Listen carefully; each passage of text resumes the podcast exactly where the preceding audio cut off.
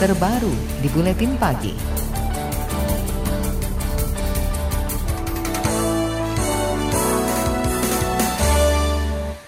Komisi Pemberantasan Korupsi atau KPK menilai peningkatan dana bantuan bagi partai politik bisa menjadi salah satu upaya mencegah korupsi. Deputi Pencegahan KPK, Pahala Nainggolan mengatakan, dana bantuan keuangan kepada partai politik saat ini masih sangat jauh dari kebutuhan partai. Hasil kajian KPK bersama Lembaga Ilmu Pengetahuan Indonesia atau LIPI Idealnya, negara membantu 50 persen dari kebutuhan parpol. Partai harus menanggung 50 persen dong, gitu kan. Pemerintah 50 persen. Itu studi kita dari banyak negara, memang eh, partai itu dibantu negara. Hanya persentasenya beda-beda. Yang ekstrim besar, misalnya Turki bisa sampai 90 persen. Tapi Skandinavia gitu hanya 20 persen. Kita sampai ke 50 persen lah, supaya partai tetap masih punya otonomi ya, untuk mengatur partainya sendiri. Deputi Pencegahan KPK Pahala Nainggolan mencontohkan pengeluaran lima parpol yaitu Golkar, PKB, PDI Perjuangan, Gerindra, dan PKS ditemukan rata-rata pengeluaran uang sebesar hampir Rp17.000 untuk mendapatkan satu suara. Oleh karena itu, setengah dari kebutuhan parpol yang harusnya ditanggung negara, yakni sekitar Rp8.000 lebih. Dari berbagai kasus korupsi yang ditangani KPK, Kebutuhan dana parpol kerap berimbas pada korupsi kepala daerah maupun anggota DPR RI. KPK meminta agar keuangan parpol yang telah mendapat bantuan pemerintah itu terbuka kepada masyarakat, termasuk ada audit dari pemerintah dan akuntan publik. Terkait rencana ini, KPK akan segera menyurati Presiden Joko Widodo. Lembaga Ilmu Pengetahuan Indonesia atau LIPI mengusulkan pemberian dana bantuan partai politik berbeda antara partai satu dengan yang lainnya. Menurut peneliti politik LIPI Siti Zuhro, besarnya pengaruh parpol akan berdampak pada besarnya kebutuhan dana bantuan parpol partai politik kita ini kan harus melakukan reformasi di internalnya, perbaikan-perbaikan kualitasnya. Dan tentu harus fokus pada bagaimana kader-kader yang diturunkan, baik itu dalam pemilu legislatif maupun pilkada, kan gitu ya. Demikian juga nanti di pilpres. Jangan setiap ada pilkada, tiba pilkada, tiba akal kan gitu. Itu berat bahwa belum ada semacam roadmap dalam pengkaderan di partai-partai politik.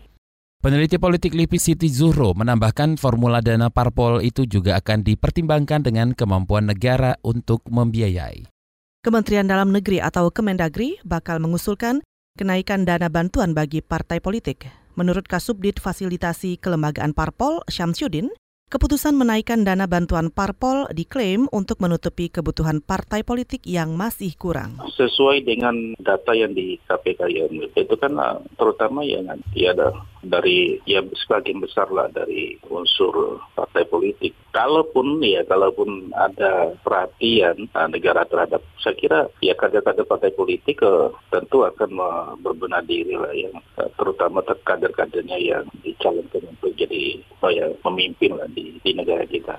Kasubdit Fasilitasi Kelembagaan Parpol Kemendagri Syamsuddin menyebut Kemendagri pernah menaikkan dana bantuan parpol menjadi Rp1.000 per suara namun belum mampu membutuhi menutupi kebutuhan partai. Menurut anggota Komisi Hukum DPR Arsul Sani, kenaikan dana bantuan parpol perlu diimbangi dengan tata kelola keuangan dan penggunaan yang transparan. Belum. Urusan Dewan Pengawas KPK itu kan sepenuhnya menjadi kewenangan Presiden. Siapa yang mau diangkat terus terang kami pernah menyampaikan masukan agar sebaiknya jangan ada orang yang masih aktif di partai politik ya sehingga hmm. tidak terkesan nanti ada apa konflik of interest atau bahkan sekedar kesan bahwa ada politisasi di KPK.